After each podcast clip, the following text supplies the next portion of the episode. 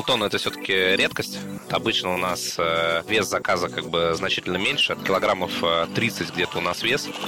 Помимо того, что мы э, должны быть надежными, доступными, хорошо работать, мы еще работаем в очень такой серьезной индустрии, где есть регуляторы, да, и де-факто люди хранят у нас свои сбережения. Ну, это же уже прошлый век нужно создавать те вещи, которые как бы без которых люди не смогут жить. Я называю это элементом антропогенного ландшафта.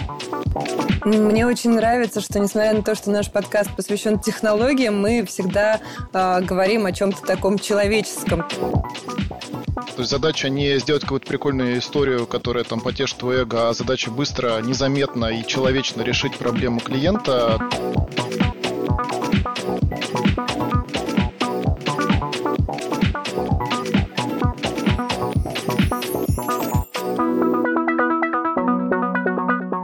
Всем привет! С вами подкаст «Деньги любят техно», в котором мы уже по традиции обсуждаем технологии, которые так или иначе касаются финансовой сферы.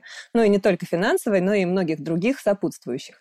Сегодня говорим на сложную, но интересную тему, которая касается пользовательского опыта, то есть нашего с вами опыта соприкосновения со всевозможными онлайн-сервисами и услугами.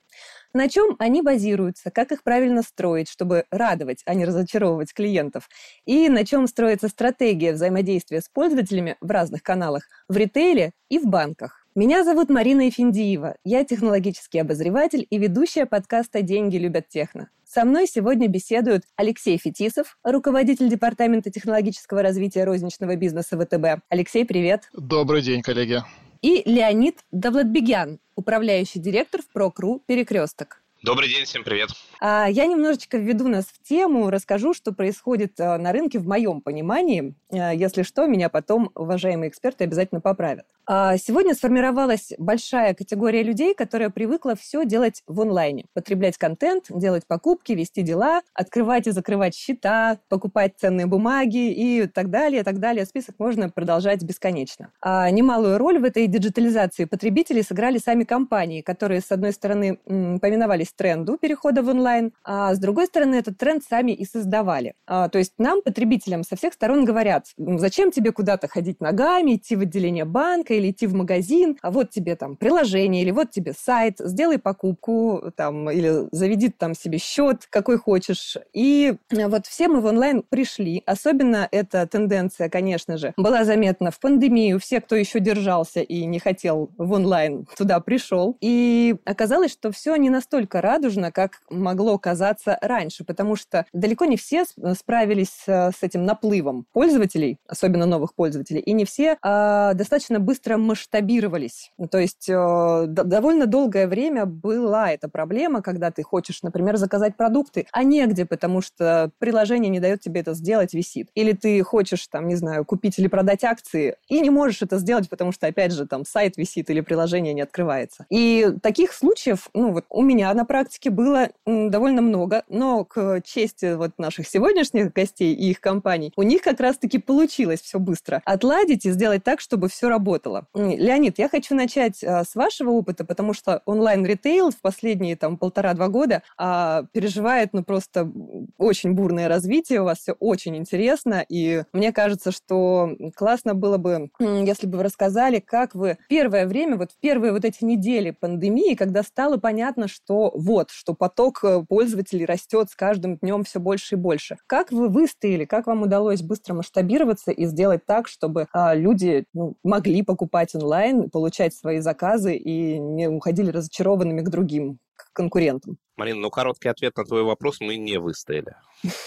Вот. А если, если как бы отвечать сложнее, то на самом деле там э, вот когда начался локдаун, э, просто, ну, чтобы было представление, рынок э, онлайн-ритейла в фуде, да, ну вот покупки продуктов, да, это самый большой, наверное, рынок в ритейле, в принципе, да, он порядка 15-16 триллионов вот в год, да, а рынок на тот момент в онлайне исчислялся сотни миллионов. Ну, понимаете, да, несопоставимые цифры абсолютно. И когда люди как бы вынуждены оказались дома и начали покупать в большом количестве количестве продукты пытаться покупить в онлайн-игроках, да, в футех-игроках, то, естественно, там легло все абсолютно. И если посмотреть на наших там э, зарубежных коллег, да, там без конкретных названий, то некоторые из них ограничили вообще доступ новым клиентам, да, сначала как первый мир, а некоторые вообще выключали приложение, да, это ну, крупнейшие зарубежные сервисы, да, пережившие локдаун за рубежом. А, это Европа и э, Америка. Мы на самом деле, как бы, с одной стороны, я считаю, что мы хорошо прошли в плане того, что мы практически не лежали, то есть у нас как бы быстродействие уменьшилось, но мы практически не лежали. То есть с точки зрения там high-load э, сервиса мы были готовы к этой нагрузке. Вот. Но, естественно, не были готовы наши операции, поэтому мы как бы сделали две вещи, да, вот если брать э, доставку в ProCrew э, перекресток, мы ввели еще один Dark Store, 20 э, тысяч квадратов, который на тот момент увеличил нашу capacity, нашу пропускную способность в Москве до 40%, это как бы, ну, достаточно много. Да, еще раз скажу, что модель заключается в том, что машина, грузовик там мультитемпературный привозит товар со склада домой, вот, нашему клиенту. И в таком случае, как бы, значит, пропускная способность этой модели основана на пропускной способности склада. Да, я не буду всех утомлять операционными подробностями, но, в общем, как бы нас завалило, естественно, вот, и склады, естественно, не справлялись. И мы поняли, что мы должны достроить э, котов и таким образом, ну, как бы ограничения, чтобы пропускать не все заказы, да, мы их настраивали там по предоплате, мы их настраивали по размеру чека, естественно, мы должны были оставить какие-то социальные вещи, например, даже при полной загрузке все равно возить пенсионеров, потому что это наиболее рисковая категория населения в ковид, и люди не могли выйти из дома, э, реально, то есть мы это как бы все регулировали, да, но, естественно, мы с объемом не справлялись, поэтому наше решение было первое, там, открыть еще один склад, и мы это сделали за месяц, там, в самую пандемию, хотя там стройка тоже как бы шла достаточно тяжело, там, в связи с э, вот тем состоянием, которое было в обществе. Это первое. А второе, мы как X5 э, стали активно масштабировать э, доставку по магазинам, потому что магазины стояли более пустые, и доставка уже с магазинов, когда курьеры по модели американского инстакарта собирают э, товар в магазине и привозят домой быстрее с остатков магазина, она легче масштабируется, потому что у X5 огромная инфраструктура, на тот момент порядка 15 тысяч магазинов, это как бы, ну, по этой структуре можно было масштабировать доставку. Вот это мы тоже сделали, и в результате экспресс-доставка стала одним из бенефициаров вот этого ковида, где достаточно активно и агрессивно росла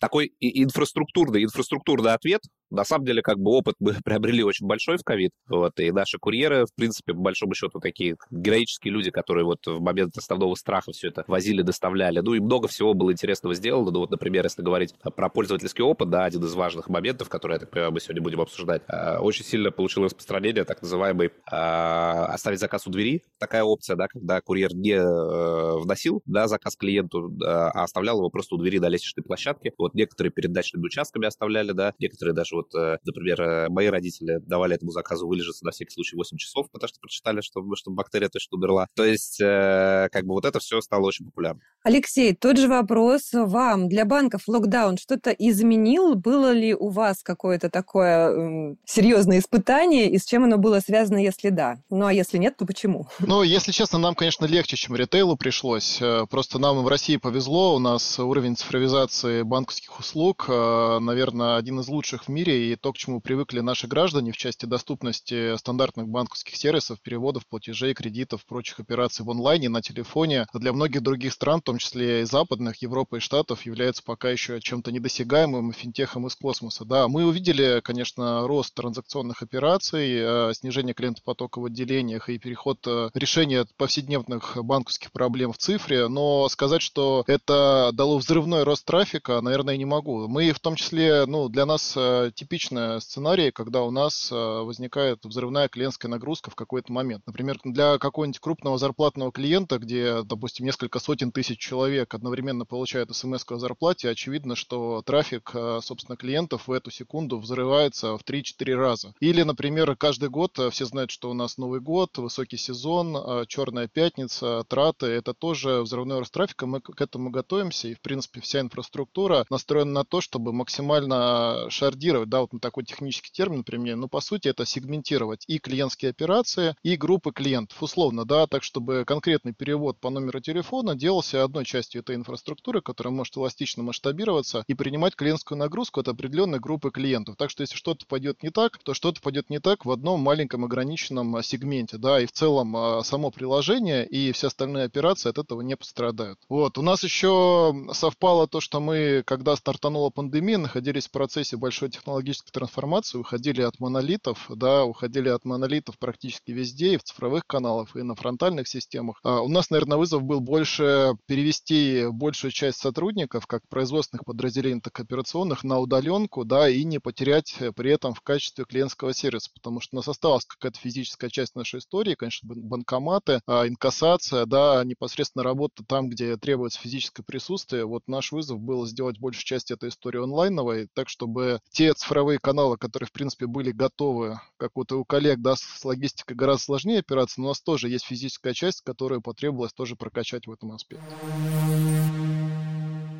Спасибо большое, Алексей. Очень хочется прийти вот к какой теме. А, сейчас все компании, ну, большинство компаний, не буду говорить все, а, пытаются своего пользователя привести к своим услугам или продуктам э, по всем возможным каналам, то есть э, откуда угодно и в любой из своих каналов привести для того, чтобы совершить продажу э, услуги или продукта. Мне интересен подход ваш в этом, в этом плане? То есть сейчас есть такое модное слово «омниканальность». Насколько мне известно, и у ВТБ, и у X5 есть свои стратегии в этом плане, которые даже омниканальностью не называются. Вот можете объяснить а, сейчас, а, давайте начнем опять с Леонида, а, что вы делаете, где вы ловите своих клиентов и как вы обеспечиваете им, им удобство вот этого получения вашего, вашей услуги, то есть э, от заказа продуктов до их поставки к дверям или в руки, а чтобы этот э, клиент, этот самый клиент,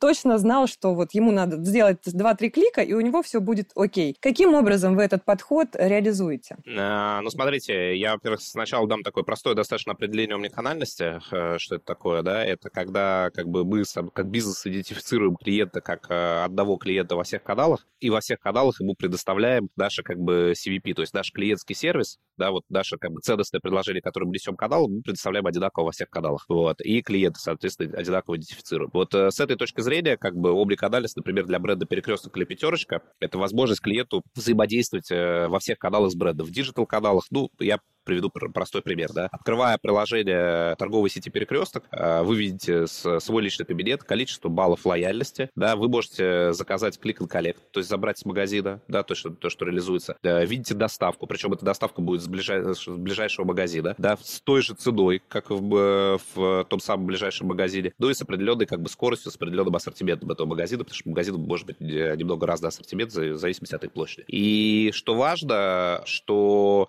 да, в принципе, да, в любом канале э, будут начисляться баллы лояльности, в любом канале будут работать все акции, ценовая политика да, та же. То есть это удобство взаимодействия с ритейлом. Да. В том же приложении будет и Store Locator, если вы не хотите заказывать доставку, вы дойдете до ближайшего магазина. Вот это вот такой как бы пример классического омниканального приложения, которое работает э, и с digital-каналом, и с разными каналами офлайновыми, такими как, например, самовывоз, э, доставка, да, как э, сам магазин, да. Ну и это приложение дальше уже как бы, так сказать, скажем так, омниканально взаимодействует э, с клиентом э, во всех э, коммуникационных э, источниках, да, то есть это будет и э, пуш-уведомления, да, и какие-то там истории там с имейлом, CRM и так далее, там, может быть, смс для каких-то клиентов, которые, как бы, у которых что-то там не установлено, у которых приложение не установлено, мы, например, их видели там на сайте или в программе лояльности. Вот, поэтому вот, наверное, как бы современная обликанализ для ритейла, она такая.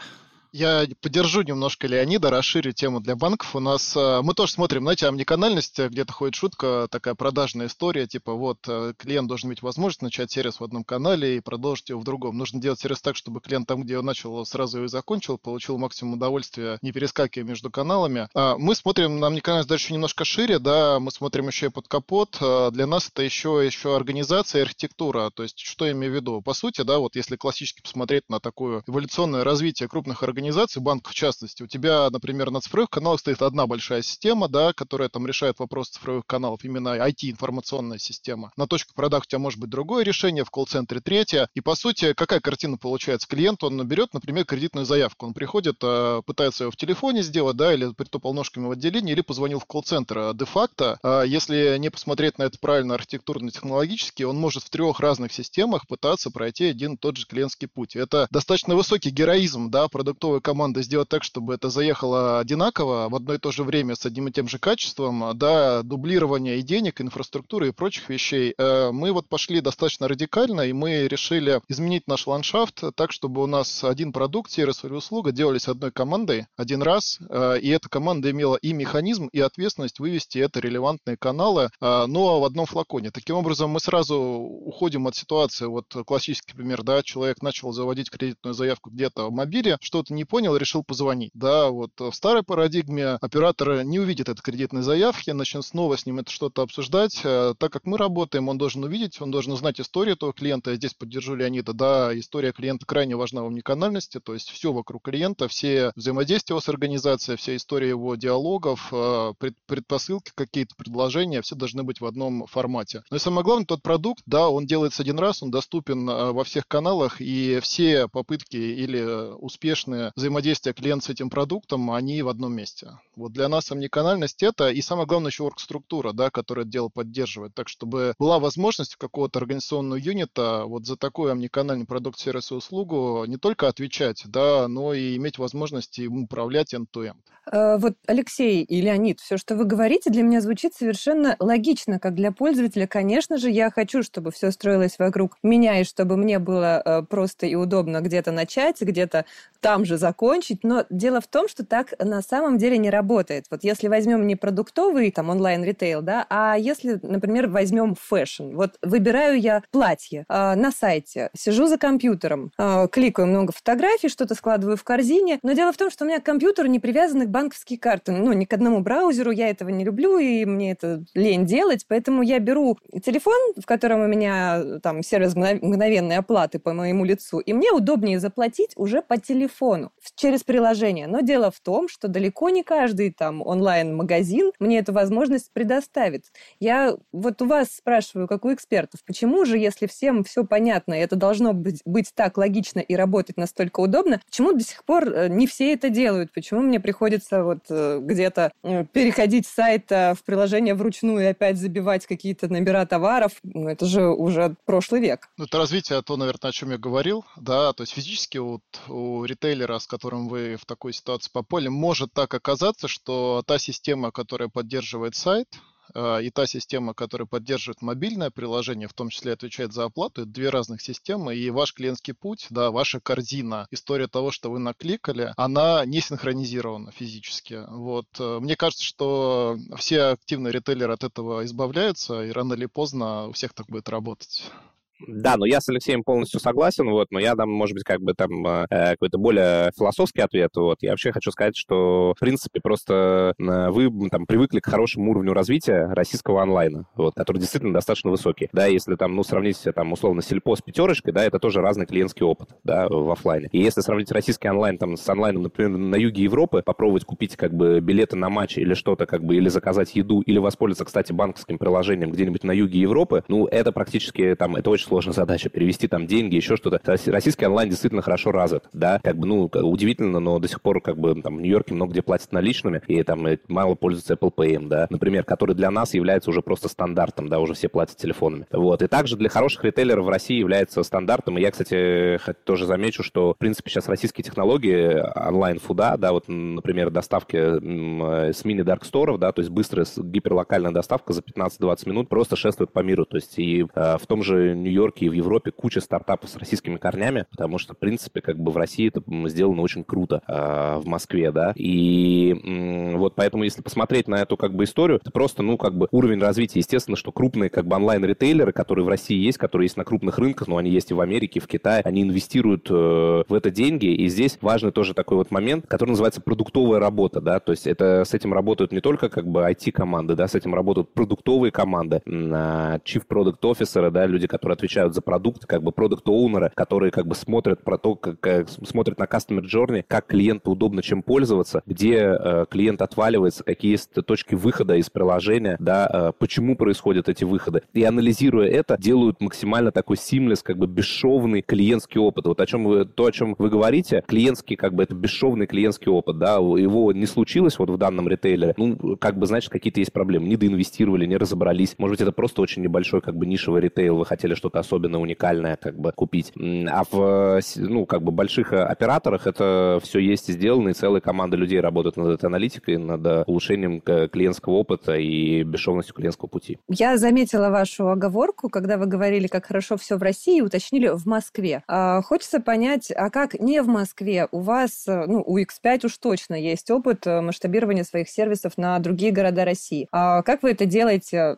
сейчас? Насколько успешно и быстро это получается делать? Хороший вопрос. Ну, не сочтите там э, за, что я имел в виду, что в Москве какой-то другой уровень развития по отношению к России. Это просто связано с тем, что в Москве тестируются все услуги, потому что в Москве для э, фуда самый э, рынок, который хороший с точки зрения экономики, да, потому что если посмотреть, где развивается онлайн-фуд, это достаточно, как бы, должна быть высокая плотность населения людей, да, и вот мы посмотрим, если посмотреть на карту, где он хорошо развит, это Россия, мегаполисы, да, это Южная Корея, Китай, то есть э, те города, где люди компактно проживают большое количество людей на одной территории, потому что это дает хорошую экономику, хорошую утилизацию курьеров, вот, и с этой точки зрения, как бы, э, просто все развивается в Москве. Если посмотреть на регионы, да, и почему вот, опять же, ваш пользовательский опыт такой, как бы, яркий, да, потому что онлайн глобален, и в отличие от магазина, где вы идете просто там, ближайшее на улице, и нет прямой конкуренции в онлайне, вы можете выбрать из целого списка э, поисковой выдачи э, строк или приложений, которые у вас установлены, можете выбрать, с кем работать, да, и поэтому вам может попасться как бы и совсем маленький магазин, э, и очень крупный. Вот в этом плане мы как э, глобальный федеральный оператор э, работаем на всей территории России, ну, там, практически на всей территории России. И, естественно, мы предоставляем уровень сервиса, и, естественно, те продуктовые решения, те, те сервисы, которые есть у нас, они доступны везде одинаковые. Вот, если брать там операционные модели, которые есть под капотом, то э, в Москве, Санкт-Петербурге, Нижнем Новгороде и ближайших областях, там части северо-запада, части Центрального федерального округа, э, у нас работает доставка со своих э, больших э, дарксторов машинами и, и доставка с магазинов. В других городах э, работает доставка с магазинов, там, где мы еще не построили инфраструктуру как бы больших дарксторов, там работает доставка с магазинов на курьерами. И плюс работает доставка, у нас есть такая служба Five Post, да, вот на кассы плюс в постаматы. В магазинах работает доставка с больших дарксторов части ассортимента. Вот если там операционная модель, то это выглядит так.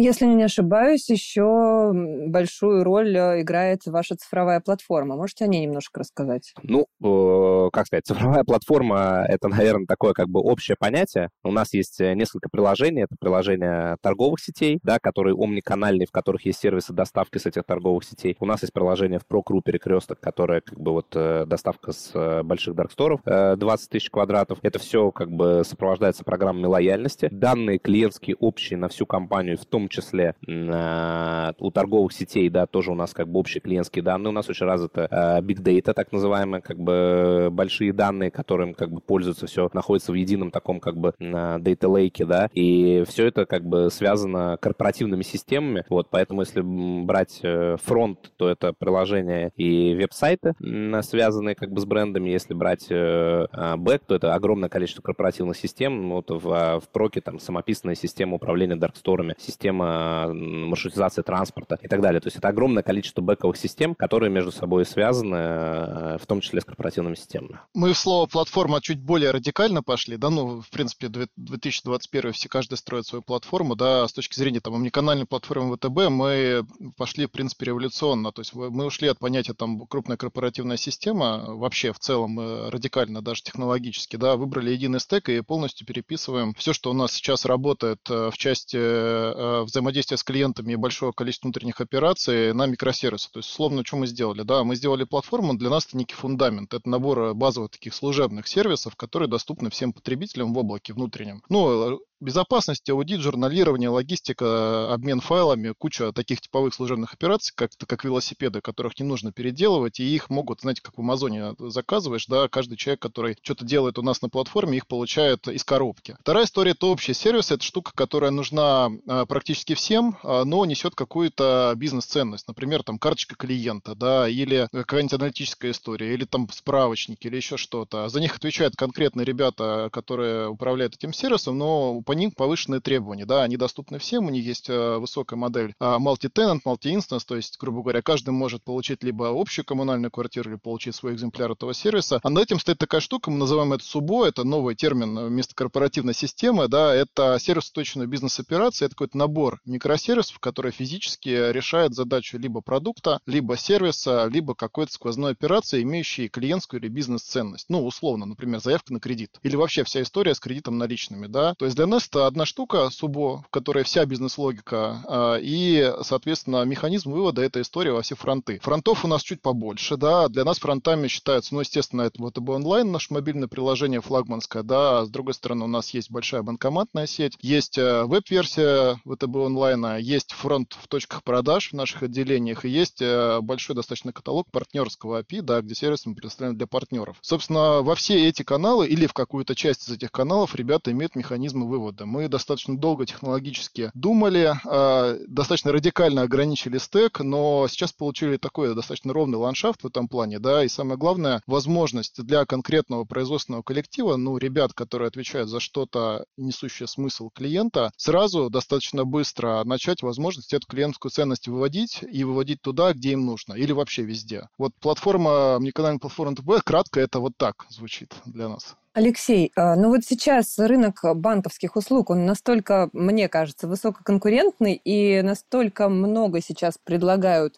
все банки, что а, в случае, если что-то не работает, а, тут же начинается дикая паника, истерика во всех соцсетях начинается, у меня пять минут не, не открывается приложение, у меня что-то что не работает. И, в общем, скажите, вот есть у вас, а, наверняка есть, ну расскажите, как вы отрабатываете такие ситуации, когда что-то легло и быстро не встает? То есть понятно, что пользователи это уже заметили. Кто за это отвечает? Вы сказали, что есть end-to-end команды, которые за проект э, целиком отвечает. Что вы делаете в таких ситуациях? Смотрите, НТН-команда не отвечает за продукт, да, за сервис, выводят его, но с точки зрения эксплуатации вы абсолютно правы, да, у нас э, помимо того, что мы Э, должны быть надежными, доступными, хорошо работать. Мы еще работаем в очень такой серьезной индустрии, где есть регуляторы, да, и де-факто люди хранят у нас свои сбережения, свои деньги, да, и а, мы являемся таким элементом критичной инфраструктуры для страны. А, штука защиты клиентов, вообще качество работы с клиентами, знаете, ну, люди настолько привыкли к качеству сервиса, что они могут от тебя уйти не просто, если ты лежишь или ты недоступен, а если просто тебя что-нибудь тормозит. Если условная операция занимает там больше там 7 секунд, предположим, да, мы там проводили интересную изобилити исследование, исследование, что люди, в принципе, окей, если операция меньше секунды, а слегка раздражаются, если это 3, если это больше 7, и это повторяется несколько раз, они просто бросают и тебя ищут какую-то альтернативу, если у, тебя, у них эта альтернатива есть. В общем, по сути, у меня висит графики, у нас у всех, у нас такая штука, ситуационный центр в банке, да, где единая система мониторинга мониторит а, практически все. Причем мы мониторим как технические параметры нашей инфраструктуры, ну, условно, там, жизнь и здоровье, да, того, что обеспечивает клиентский сервис. Но есть такая штука, SLA глазами клиента, где мы мониторим качество, э, а размеры и скорость выполнения клиентских операций. То есть, по сути, да, для меня вот несколько есть таких вещей, э, показателя э, здоровья онлайн-банка. Это количество клиентских операций, которые делаются в единицу времени. То есть, по сути, у меня есть график, да, который мониторит ценный центр. Есть типичный тренд, сколько операций мы ожидаем будет сделано в этот день, в этот час, в эту минуту. Исходя из исторических данных, понимания, что у нас, например, там массовая смс там по зарплате и так далее. И есть э, скорость ответа и процент успешности возможности совершения этих операций. И если мы видим где-то, ребята в ситуационном центре видят где-то что-то не то, мы начинаем с этим работать до того, как все это упало. То есть мы, вот самое главное, то, что мы сделали в ВТБ, мы полностью ушли от субъективного оценки. Знаете, там э, ну, в некоторых организациях, слава богу, не у нас, мне доводилось слышать, у нас тут фон ошибок э, в клиентском сервисе. Все лежит, ничего не работает. Ну, а говорит, фон ошибок поддержка. А у нас эта штука, она цифровая. То есть у нас э, все графики того, как работает, вид весь топ-менеджмент. У всех есть мобильное приложение, у руководства банка, не только IT-вертикали. Все в реальности видят, сколько выдано, например, кредитов за последние 5 минут. Сколько люди сделали переводов, да, сколько оформлено клиентских договоров. Причем это на графике и по трендам. И мы работаем с этой штукой с самого начала. Причем мы работаем проактивно. Да, самое главное, главное в этой, в этой штуке проактивность. Вторая тема – это если что-нибудь упало, такое может быть, да, есть э, disaster recovery, есть такая штука, как stand-in. Для критичных mission critical систем э, у нас есть специальные экземпляры, на которые переключение занимает меньше секунды, да, которые готовы оказывать базовую клиентскую функциональность в случае там тотального развала мира. Там, не знаю, два отсода, да, которые географически разнесены, оба потерялись. Значит, в третьем отсоде в нам будет работать stand-in, который даст клиентскую операцию. Об этом можно рассказывать часами, но по сути здесь ситуация такая. Правильно настроенный мониторинг, как технических, так и бизнес-параметров, а механизмы организационные контроля этих параметров, а правильно проработанные планы disaster recovery, да, переключения на резервы и стендины, и постоянно работа над ошибками. То есть каждый инцидент мы разбираем, а по каждому инциденту мы делаем выводы, ну не в плане наказать кого-то, да, а в плане э, системно что-то изменить, либо процессы, либо технологии и так далее, и это дело мониторим. Ну, это для нас является, наверное, критическим показателем качества клиентского сервиса. То есть не, не, не важно сделать там продукт, который нравится клиенту. Если он недоступен, если не удобен на кончиках пальцев, то смысла в нем никакого нет. Поэтому и то, и другое одинаково важно для всех наших команд. Э, Леонид, к вам у меня другой вопрос. Я недавно прочитала, что ну, ассортимент э, продуктовый у вас составляет более 60 тысяч товаров, но самое интересное, что заказы бывают по полтонны. Мне интересно, правда ли это? Действительно ли вы доставляете по полтонны заказов и кому? И скажите, как это все организационно построено? То есть мне кажется, что тут любой э, оператор может запутаться, когда ну, продуктов на полтонны. Как часто ну, такие заказы бывают? А, значит, э, полтонна это все-таки редкость. Э, большая редкость, да. Вот обычно у нас э, э, вес заказа как бы значительно меньше, там примерно 40 штук, вот килограммов 30 где-то у нас вес заказа, и это заказы как бы на всю семью, то есть наши клиенты это семейные, часто очень семейные люди, ну, большинство клиентов, которые как бы пополняют свои запасы на неделю, на две, да, потому что если ты хочешь быстро перекусить, ну, ты пользуешься доставкой из ресторана что-то, либо как бы из какого-то сервиса быстрой доставки, где можно там что-то быстро перекусить, да, у нас вот скорее пополняют запасы запасы. Э, значит, э, операционно это все делается просто, везет машина, вот, иногда в машину садится грузчик и водитель-экспедитор, и доставляет этот заказ. Это э, заказ, он не целиком несет полтонны, как бы все заказы разбиты на ящики, для того, чтобы это все сохранно приехало в лучшем виде, соблюдено товарное соседство, и дальше с помощью ящиков и тележек это все перемещается. Просто один заказ перемещается достаточно долго, а, если это большой заказ, вот, но с другой стороны, как бы вот этот там логистический, инфраструктурный этот стоп один, да, приносит приносит больше денег. Вот. Эм, заказы у нас не оформляют э, операторы, у нас заказы оформляются на сайте. Операторы у нас оформляют в основном, э, такая интересная тоже подробность, операторы у нас оформляют в основном заказы людей, которым нужно заказать домой, но которые не очень умеют работать с сайтами, с приложением. У нас тоже есть такая категория граждан, это пенсионеры. Поэтому для них оформляются заказы, и там очень интересные разговоры послушать, если я слушал там наушников в колл-центре. Да, там звонит э, бабушка очень приятная и говорит, миленький, да, там, подбери мне что-нибудь по акции, там, то все, как бы, вот, и они там долго вместе подбирают собирают заказ, формируют его, как бы мы каждого клиента выслушиваем. Вот, а была даже очень интересная ситуация, когда звонит а у нас колл-центр расположен в Нижнем Новгороде, и звонит бабушка, и так понравилось, там она постоянно просила переключить на одного оператора, он ей постоянно собирал по акции, хороший заказ, там помогал. Вот, и она говорит, слушай, вот э, внучок ко мне там приезжала машина, и я тебе носочки передала вязаные. Вот, ну, бабушка находилась в Санкт-Петербурге, машина ехала в Санкт-Петербурге, оператор колл-центр сидел в Нижнем Новгороде, вот, поэтому как бы носочки было передать трудно, но вот э, такая приятная история про то, что операторы действительно оформляют заказы, в том числе большие. Вот. Ну, еще раз скажу, там, средний заказ это примерно 40 штук, да, там чуть меньше позиций и э, примерно 30 килограмм, и едет это все в ящиках. Мне очень нравится, что, несмотря на то, что наш подкаст посвящен технологиям, мы всегда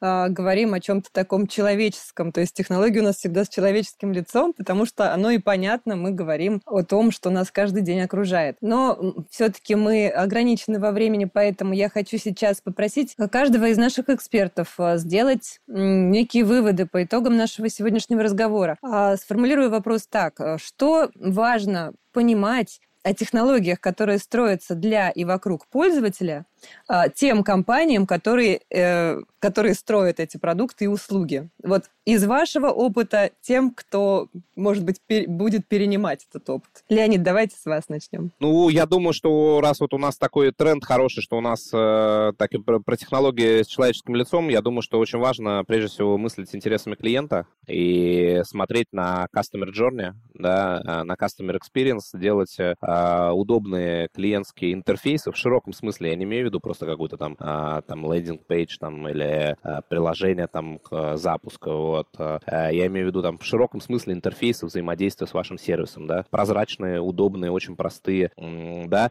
И, наверное, важный такой момент, вот, э, если, опять же, там в некие как бы более, ну, такие более масштабные как бы категории уходить, я думаю, что там у нас ритейлеры периодически возникают, пропадают, да, какой-то очередной ритейлер электроники, вот он придет, пропадет с рынка, ничего не изменится, да. Но если сегодня у нас выключится такси, которые привыкли все заказать, по, заказывать по приложениям, да, я думаю, что наша жизнь с вами изменится кардинально, потому что мы уже как бы вот это все там эй, как бы, да, уже не работает в современном мире. Вот. И с этой вот э, здесь очень простой есть вывод. Нужно создавать те вещи, которые как бы без которых люди не смогут жить, да, такой вот, и мы называем это там, я называю это элементом антропогенного ландшафта, да, такого вот как бы, ну, то есть это должно стать элементом ландшафта для пользователей, да, вот э, его ландшафта, его как бы ежедневной привычки. Тогда эта история формирует э, паттерн. Я еще раз скажу, что, например, на рынке еды, да, но это абсолютный вау-сервис, когда сейчас доставку можно заказать за 10-15 минут. Не нужно идти в магазин, пока ты как бы пошел в душ, тебе уже приехало молоко, которым ты можешь залить э, мюсли там, да, и кофе, да. И это абсолютно новый тренд, но тренд, без которого пользователи завтра не будут себя мыслить. Вот поэтому мне кажется, что нужно смотреть прежде всего как бы э, в эту сторону, э, вот, создавать э, хорошие сервисы, не бояться пробовать, тестировать, ошибаться обязательно,